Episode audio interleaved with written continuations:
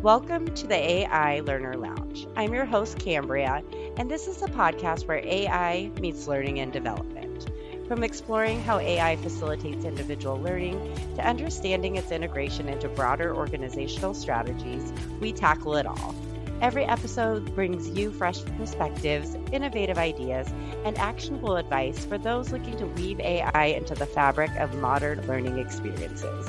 Join me as we navigate the intersection of technology and human potential right here on the AI Learner Lounge. Hello and welcome to episode 3 of the AI Learner Lounge podcast. Today we're looking at the question, what happens when we don't have our L&D fundamentals in place? Now with AI, it can be easy to get caught up in the excitement of it all. AI brings us new opportunities. It lets us do things we haven't done before, and it can save a lot of time and money in developing different trainings and learning initiatives. So it can be tempting to get swept away by that and AI's potential. I know I have when I'm looking at what it can do, just because it is new and it gives us something to be inspired by. When we're looking at social media, we often hear about AI as a universal teacher that can teach on any subject to any learner, or we see these dynamically generated scenarios with different AI avatars and being able to use AI to build those, or being able to practice with AI as a chatbot and have difficult conversations that we wouldn't necessarily be able to practice without it because we don't have that comfort level.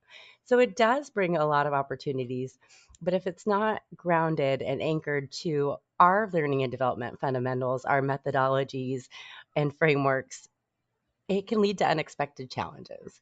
Even without AI, when we're talking about learning and development, trainings, e-learning, we sometimes miss the mark.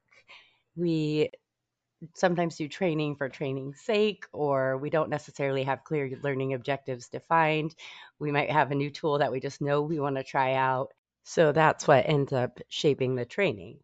And then on the other side of that, we have a lot of emphasis on self-directed learning and being able to learn things on our own, putting things out there and expecting learners to be able to navigate through those and get to the place we want them to get.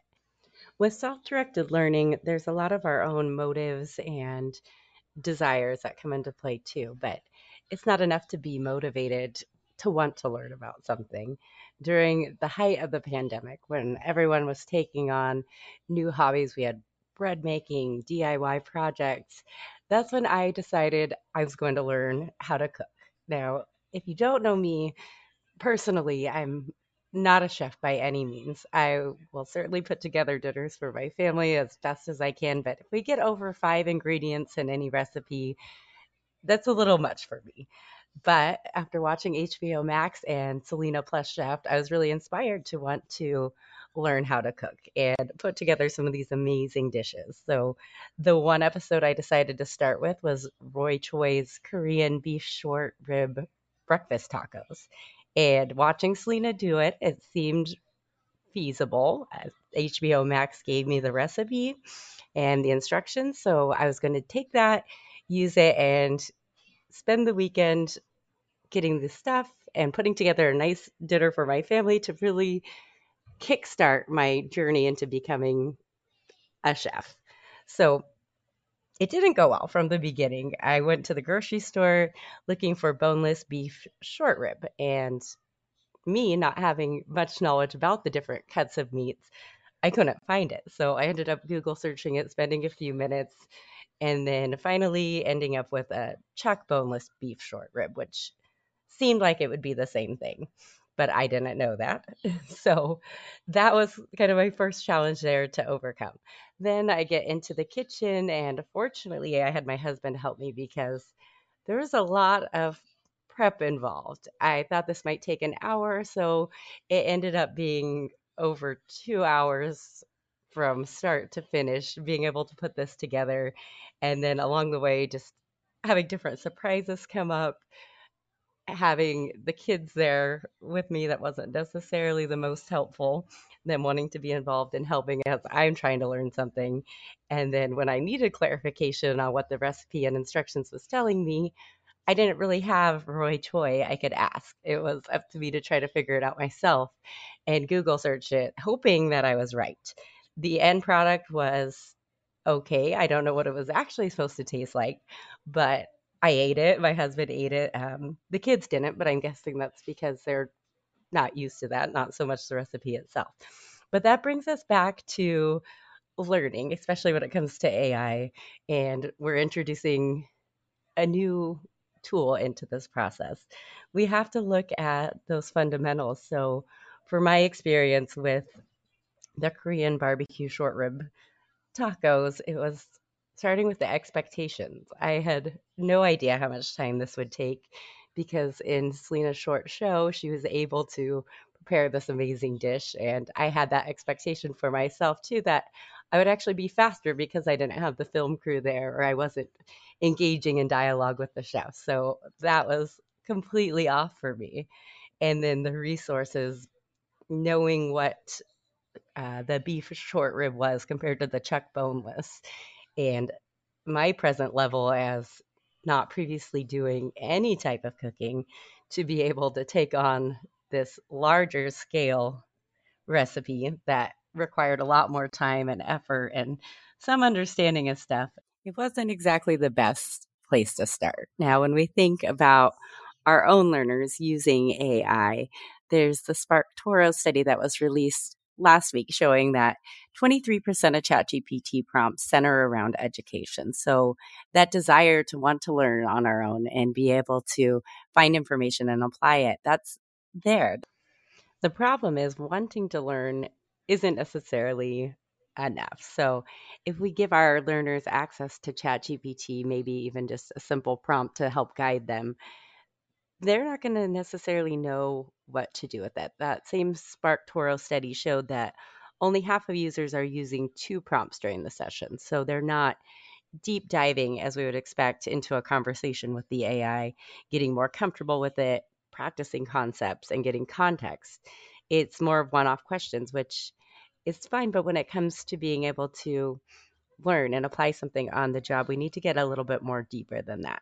So that self-directed learning, we can turn that into a more architect experience, where I mentioned before the universal tutors, but instead making it more specialized. So having a custom chatbot that has that application specific knowledge built in and structured guidance to be able to provide that support, giving them the opportunity to learn and practice and get feedback on that, but making sure that we have those learning objectives clearly defined. We know what that's meant to do. In the workplace, if you think about an example, maybe we have a person working on a project who needs to know how to write a business case. So with the self-directed approach, they would have that ChatGPT where they could go there, ask about how to write a business case, learn how to do that. They could even get help writing it. They don't necessarily have to draft it themselves. But what they don't have is the organizational context for that. So they don't know what structure the organization likes, what the requirements are for elements to include in it, what's been done before and been successful, what hasn't been tried. And that's where that architect experience helps build on that a little bit. And then we can get into the strategic level where it's part of a broader strategy. We heard earlier this week about ChatGPT Enterprise being released. Now, that's the rumors are that it's for very large enterprises. There's been some talk that it's 100,000 starting out, or a minimum of 150 employees. So it's not right for everyone, but there are other options like Microsoft Azure or building something with the API that can really get into your data while keeping it secure and being able to provide users with the context that they need and being able to use that as part of not necessarily learning or training, but more of a performance support to help them when they're expected to perform. But before we can do any of that and look at bringing AI in as a performance support or resource or being used to create a training, we have to step back and look at what's really going on. So what's our problem and why is it happening? In the case of business cases, is it that they're not being submitted when they should, or are they being rejected? Are there too many being submitted at one time? And that's where we can start to see how AI is going to be able to most effectively help us, or if it's even what we should be doing. Because the last thing we want to do is use AI to make a bad process worse. So as learning and development professionals, this is where we really have an opportunity to shift to a more performance-oriented approach. So if we're given a situation where employees need to learn how to build better business cases, we can look at doing a needs assessment and seeing, first, why is that business case important? What is the intended outcomes of that? What are we hoping to achieve? And then what needs to be done to build that business case? What's happening in that process? And why is it not being done now? Once we have that, we can get a little bit of a better idea about what the actual problem is. And it could be that we're asking all employees to submit a business case for any size project, where we really only need ones that are going to be using enterprise level resources. Had we not done those steps before and looked at the needs assessment, we might be building an AI tool all employees could use to get guidance on building business cases or creating drafts of it. And then that's not going to solve the real problem, because the ones reviewing the business cases, they're still going to be overwhelmed by the amount coming in. They're going to be focused more on ones that are less important, and they might overlook something that is important. Or it could be that the right people are building the business cases. They just don't know what's expected to be in that. And in that case, it could be just a simple one-page job aid and a template to use. Whereas if we built that AI chatbot for them that could explain these things to them, or we put together a training for them using AI to draft out the content, it's going to be overkill. They don't need that much, and they're still not going to have the right support necessarily when they need it. Now, on the opposite end of that, when we take the time to do the steps we need to do and really understand the situation, the problem, and the causes that are going on behind that, we can really use AI in a positive way by solving some of the other issues going on first. So it could be that first we need to make sure the right people are submitting them. Once we have that, maybe drafting it is a good idea using AI.